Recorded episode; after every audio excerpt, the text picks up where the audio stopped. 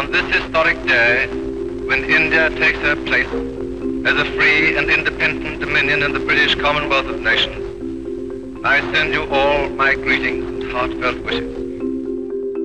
On August 15, 1947, British Viceroy Lord Louis Mountbatten formally announced India's independence from British colonial rule.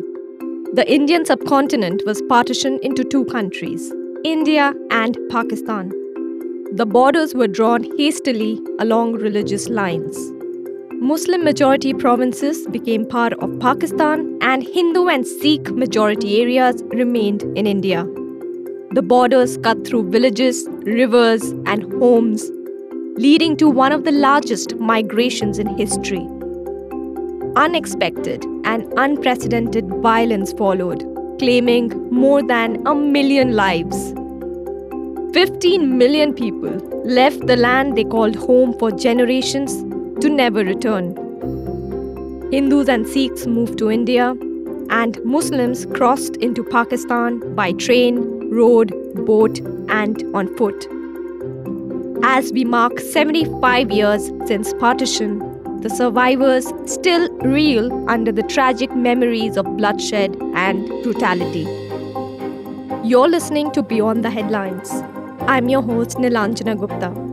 In today's episode, we hear the stories of those who lived through the 1947 partition. If you want to get all the latest from Beyond the Headlines, hit subscribe in your podcast app. The scale of violence, both before and after the partition, was unimaginable. We spoke to Ayesha Jalal, the Mary Richardson Professor of History at Tufts University in Boston, Massachusetts. Here she is giving some context to the horrific brutality triggered by the partition. It led to displacement, death, and degradation of a variety of kinds. Um, innocent men, women, and children were made victims uh, of a horrific violence that was different from the kind of state supported pogroms we see today uh, because uh, it was really not carried out by organized states uh, and organized uh, institutions so much as just individuals who I refer to as banded individuals to distinguish them from entire communities.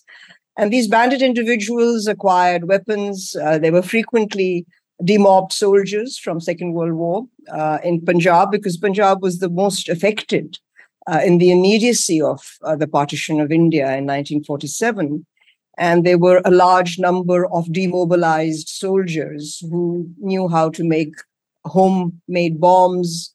And so they, they were able to bring about a fundamental power shift in areas uh, that were uh, being subjected to a partition. And so minorities who found themselves on the wrong side of the divide, for instance, Muslims on the eastern side in East Punjab, and Hindus and Sikhs on the in the western Punjab were attacked by these groups. Uh, and so properties were confiscated, people were killed, women were abducted, raped.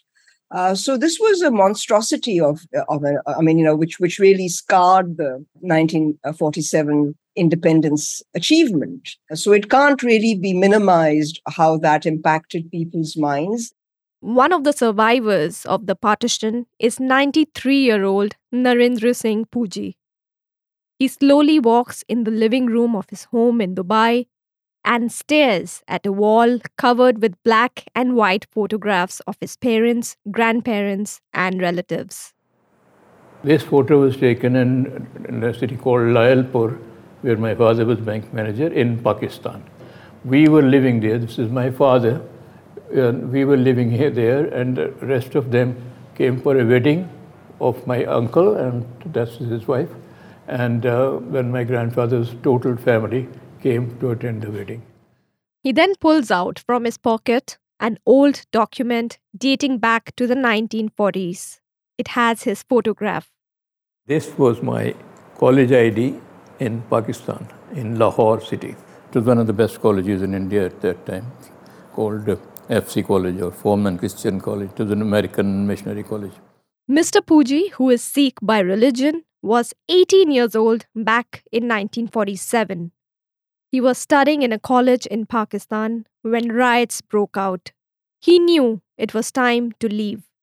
When discussions were taking place, whether where the partition line will be, that time we didn't know whether it was Lahore, which was the border town, will go to this side, or whether Amritsar will go to that side, that kind of thing. So while discussions were going on, people took upon themselves to try and decide it, and there were strong and uh, Hindu-Muslim riots started, and, and um, we saw as students, we saw some of these, these things happening near our college also. It's, it's quite a scary time. Uh, then our summer vacation was coming through, and but the college was closed earlier because of this situation. And my personal experience was that we, we didn't have taxis at that time common. We used to have a thing called Tonga, which was a horse carriage. So I got one there, put my baggage there, and was trying to move out. And when we came out on the main road from the college, uh, um, the guy, the coach driver, was a Muslim, and he was kind of scared of me, and I was got scared of him also because there was absolutely hatred campaign on at that time between the two. So, so I started talking to him. How are you? What are you doing, etc. It was about 20 minutes, half an hour journey to the railway station, and so we became quite open and friends, so he's not scared anymore. And that was the scariest period of my life, my personal life. And then I got onto a train and came down to Amritsar and on to my other places that I went into. But after we reached uh, Delhi, that's when actual partition had taken place. By the time I actually reached Delhi, because I was um, with other relatives in Amritsar and other. And that is when we started hearing stories about massacres of train. So the first train coming from Pakistan side was attacked close to the border, and practically everybody was killed. But there were a few people who sort of laid down within the bodies or saved themselves, but that sort of out of it, maybe 200, 300 passengers, there were only four or five who have survived to tell us the stories. So that, that started, and then the next train from India to Pakistan, same thing happened on this side particularly people from Punjab, they were, they were out for revenge because their relatives have been killed. So they took out swords. People who never held a knife in their life, everybody took swords and they went on killing. It was all in the news that we were seeing. Uh, there was no sort of TVs or anything like that at that time. No, of course, there was no phone, telephone, videos, nothing of that nature, fortunately. So, but you saw it in the newspapers, and you sometimes see the pictures also. And that just just pretty bad. So then uh, my father had then been posted to Madras, so uh, I went to Madras, and then we found in Madras where we were there were lots of refugees coming from Pakistan, and refugees coming in big numbers all over the place. Right from Delhi, of course, was a major because it was the first, and Punjab was there, but lots and lots of people came to Madras. Mr. Pooji met several refugees who shared painful stories of how they lost their relatives. Violence against women was rampant. Some women killed themselves to avoid being assaulted by mobs. In many villages and smaller places, people threw their daughters in uh, wells, or many, many girls jumped into wells because they, it was the major uh, thing people were scared of, uh, I mean, uh, it's not, not that so they'll be killed, but they were scared of raping of their daughters and all that. And that, that was happening, in, particularly in villages and everything else. So we heard many stories of people who have come here and said, I had to throw my daughter into a well, or I had to kill my daughter, and all that kind of thing.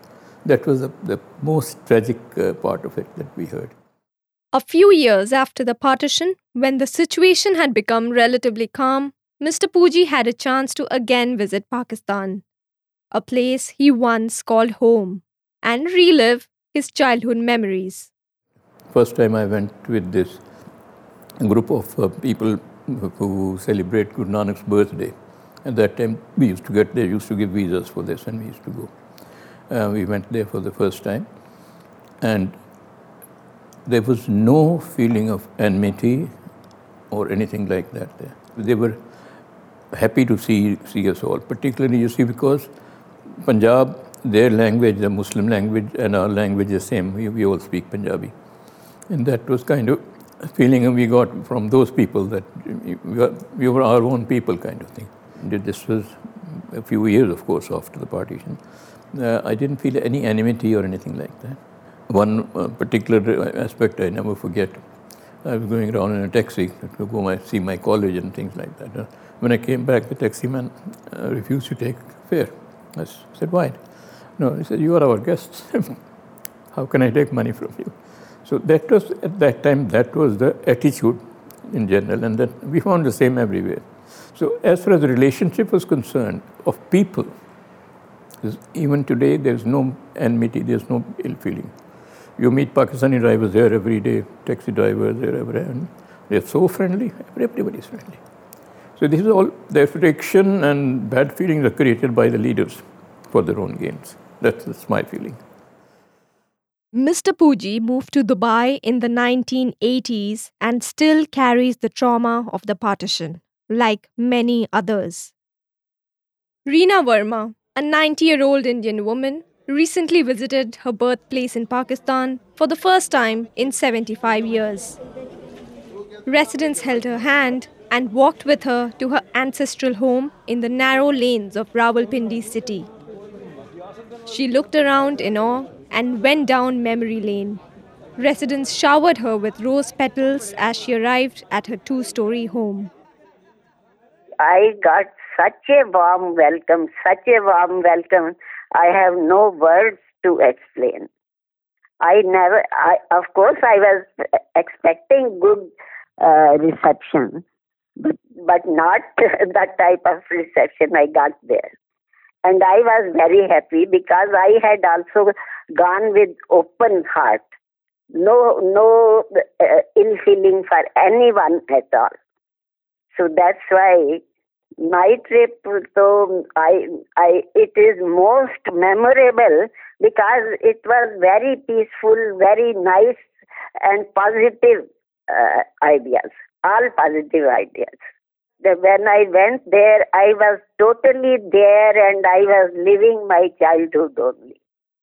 I was not thinking of anything else because I everywhere I was seeing my family my family members moving around in this room, this room. This was my parents' room, this uh, sister's room, my brother's room, sitting room. So um, I was full of my family. I missed them very, very much. I I was very happy when I entered the house and went there. But then that pain was there that no family member is now with me. Miss Verma was just 15 years old when she left her house. She was happy to see it had not changed much. We left Rawalpindi before partition. We in May 1947 we came to Solan near Simla.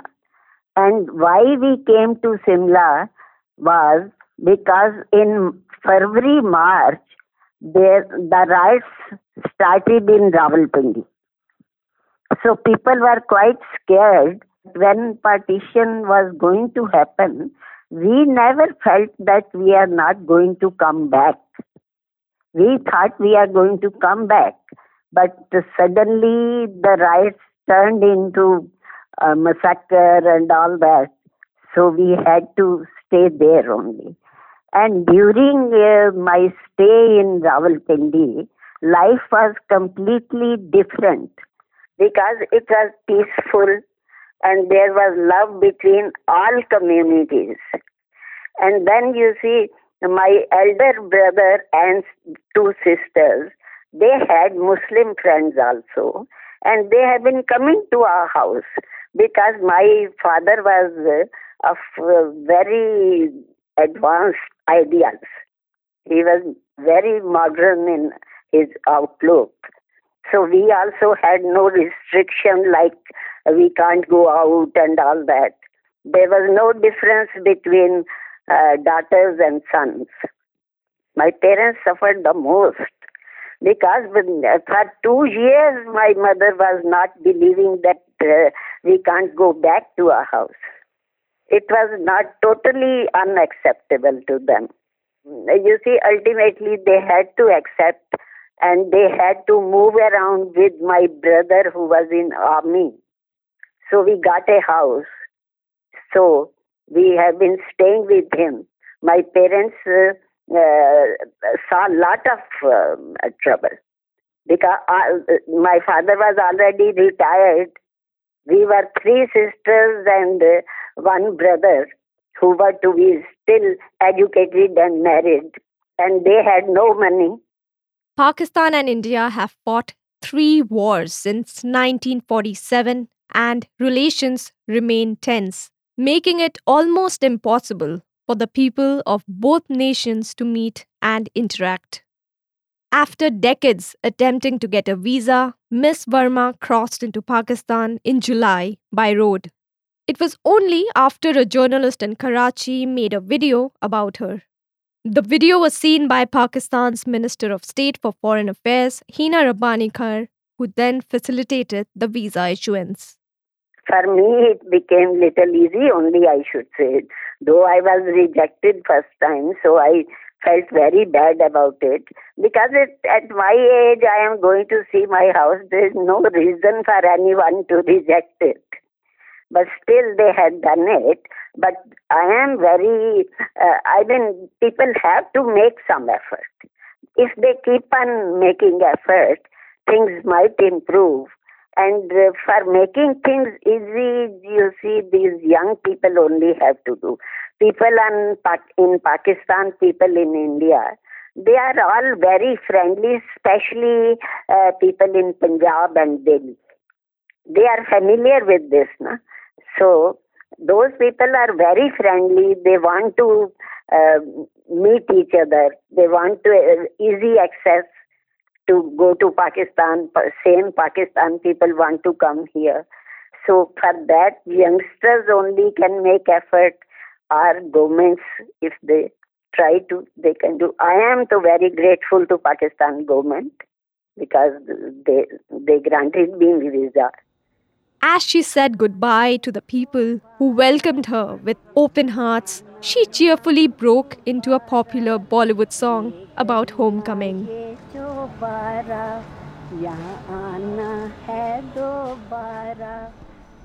While some were able to visit their ancestral homes, others found a way to meet their relatives outside the subcontinent. Dr. Rafia Sultan Pasha is 84 years old and lives in Abu Dhabi with her daughter.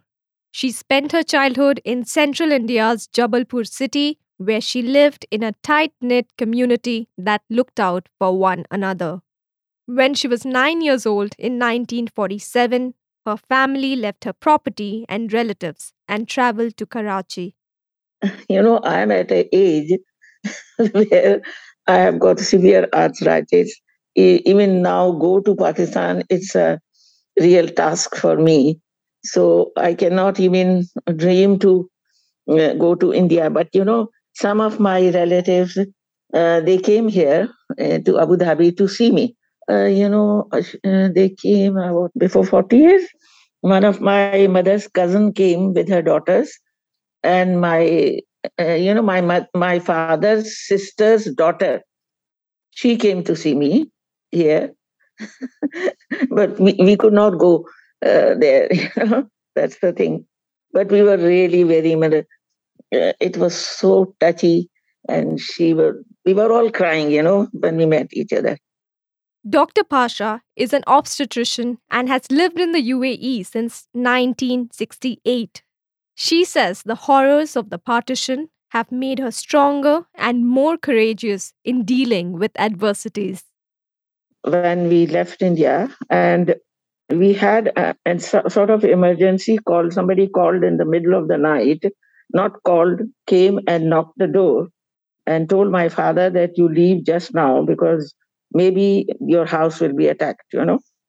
So I had no idea why we are leaving. We were all sleeping. So my mother and father, as well as my some of my cousins were also there in the house, and we had to leave in a hurry. And we went up to the. My father took a tonga, you know that uh, uh, cart, you know, which is uh, driven by a horse. And we went up to the station because maybe my father had a plan to come by train to Pakistan, but uh, there there was uh, the train which came. It had some parts of the body and blood and all that. So my father decided, no, we were not going to go by uh, train to Pakistan, but we will go to Bombay. So we came um, to Bombay, and from Bombay, we came by ship to Pakistan. It was such a shocking thing. Number one, I had never seen blood. I had never seen any parts of the body. I had no idea what, what is going on. But it was really very shocking and it is very sharp in my memory till now. But it has given me a lot of uh, courage, enlightenment, and you know, actualizing my own potentials that life is not a, a uh, bed of roses from the beginning. I'll tell you till today that uh, that life is not a bed of roses. It's full. It's a path which is full of thorns as well as spiky stones. If you are a person who look, who looks at it superficially, then will get scared and hopeless.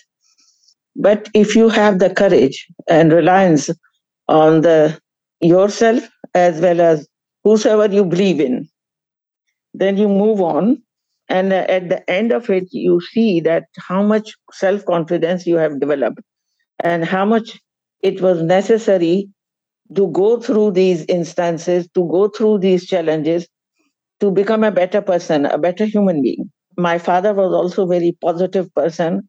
At one time my mother said why don't you ask you know apply for the uh, property you have left in india? Because everybody was doing that. He said no i'm not going to do it. I came here alone. If it was mine, it would have come with me. And I lost my mother at very early age uh, when I was in uh, about 16, 15 or 16 years old.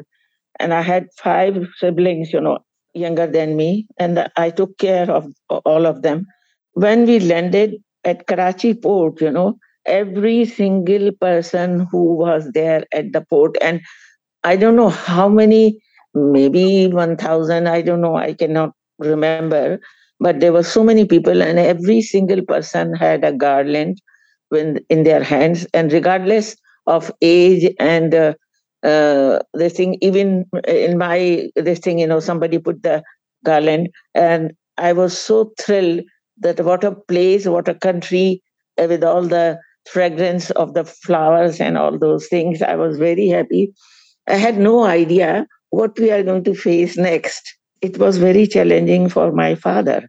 For us, you know, what nine years old person or the younger children will need, you know, the food protection that was given by our parents. But, you know, uh, they must have gone through hell in some some strange place and uh, you have to find find a place you know an office a house you know to live and all those things you know they went through a lot as Dr. Pasha's family went on to start from scratch in Karachi, the partition's impact was felt for years to come.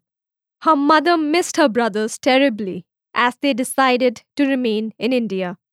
We never went back to India because in the beginning, my my mother uh, used to be so upset. She wanted to go, but it was very very difficult to be uh, to get the visa and all those things, so she couldn't go.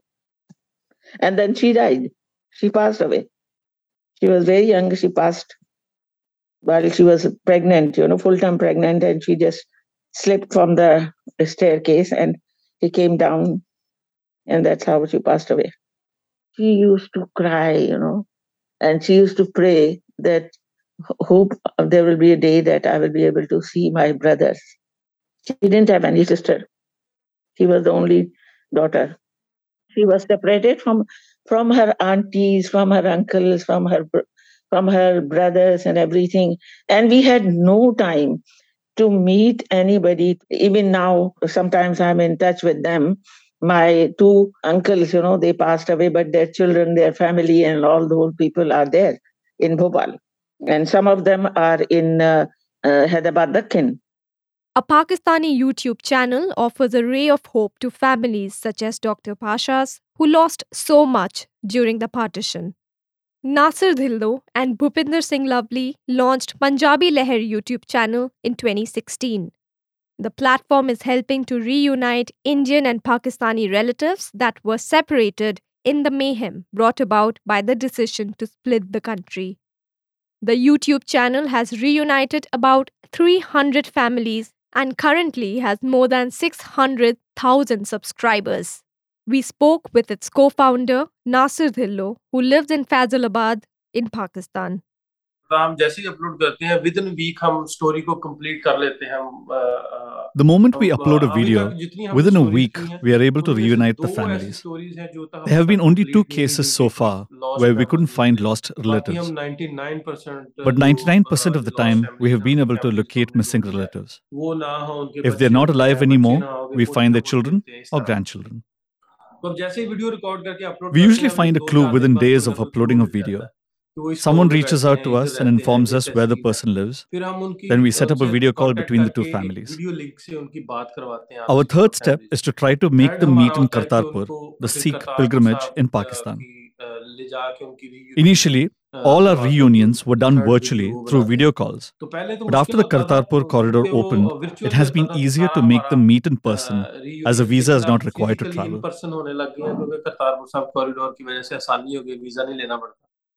The Kartarpur corridor is a visa free border crossing and religious corridor which opened in 2019. It allows Indian pilgrims to visit the Sikh temple in Pakistan's Kartarpur, 4.7 kilometers from the India Pakistan border. The opening of the corridor has made Nasir and Bhupinder's task easier.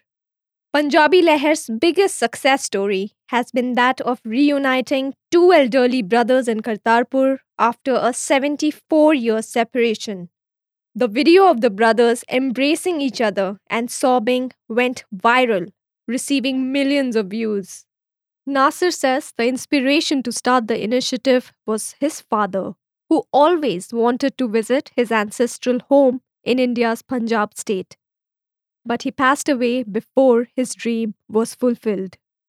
मुझे अक्सर कहा करते थे यार चल My father would often tell me, Take me to the other side someday. But given the difficulty in obtaining a visa, he couldn't go there. He passed away, and I always regret that I couldn't fulfill his wish. So, by fulfilling the wishes of other elderly people, I satisfy the wishes of my father, my grandfather, and myself.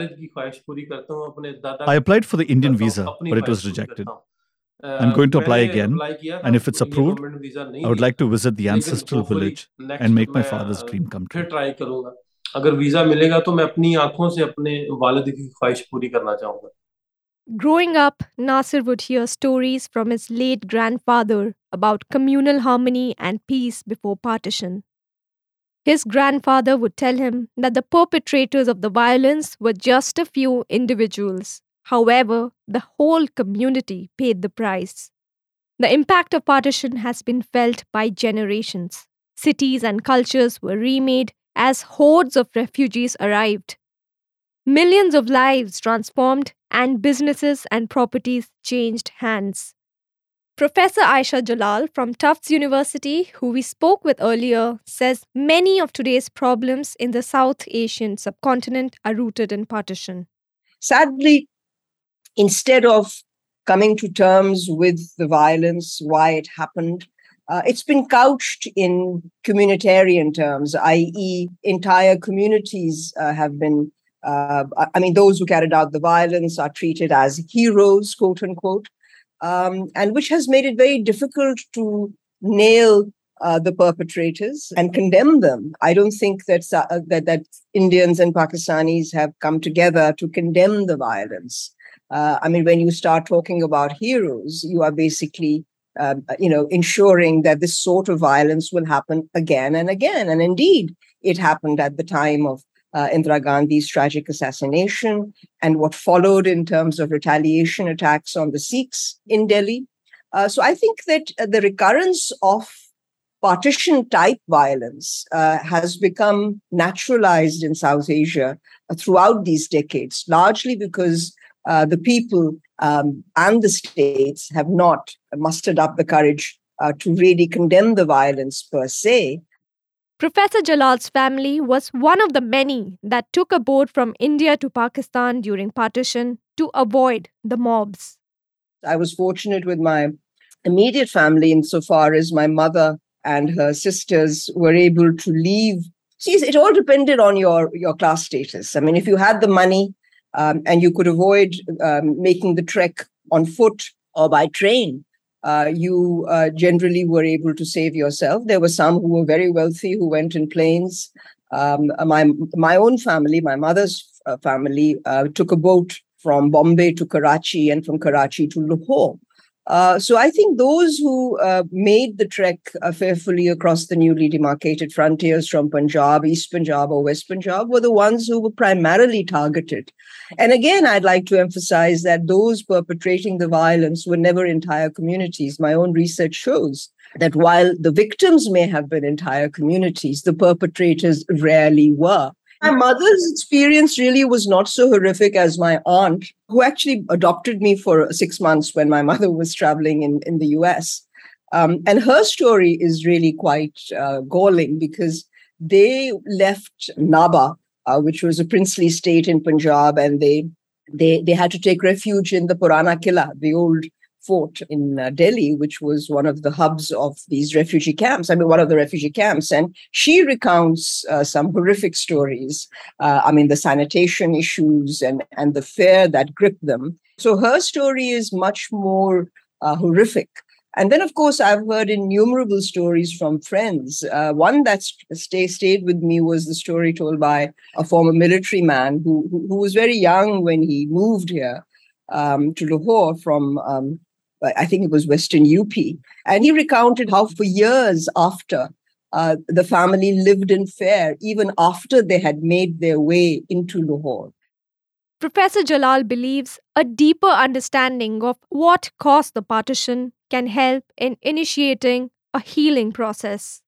The two countries still haven't worked out after 75 years the, the basic uh, parameters of coexistence. I mean, they have to somehow, even if they have disagreements, I mean, you have to coexist. So I think that the lessons really haven't been learned largely because there's a refusal to understand what caused partition. It's typically assumed that it was brought about because of Hindu Muslim differences, which I think is a fallacy. It was brought about by power sharing uh, uh, concerns. Uh, all it required was a slightly more flexible idea of sovereignty and to accommodate those differences. I think all violence, I mean, people have to stand up and condemn this kind of violence. I mean, when Muslims are lynched on suspicion of carrying beef, I mean, it's a natural reaction that people in Pakistan will react. But I think people in India need to stand up, just as people, when Hindu communities or Christian communities are ill treated in Pakistan or targeted, uh, people have to speak up here. So I think that it, it's only then that you can bring about a change. Instead, we seem to be reaffirming these divisions in our society. 75 years later, the legacy of partition lives on. There are still divisions to this day. The politics have solidified and the border remains, not just on the world map, but in the hearts and minds of people. And that's what the countries have to overcome in order to take the next step in India Pakistan relations and for the future of South Asia. You have been listening to Beyond the Headlines. I have been your host, Nilanjana Gupta. Thanks to our guests. This week's episode was produced by Arthur Edison with additional help from Tanya Datta and Ramola Talwar. If you like this episode of Beyond the Headlines, please subscribe and leave us a review.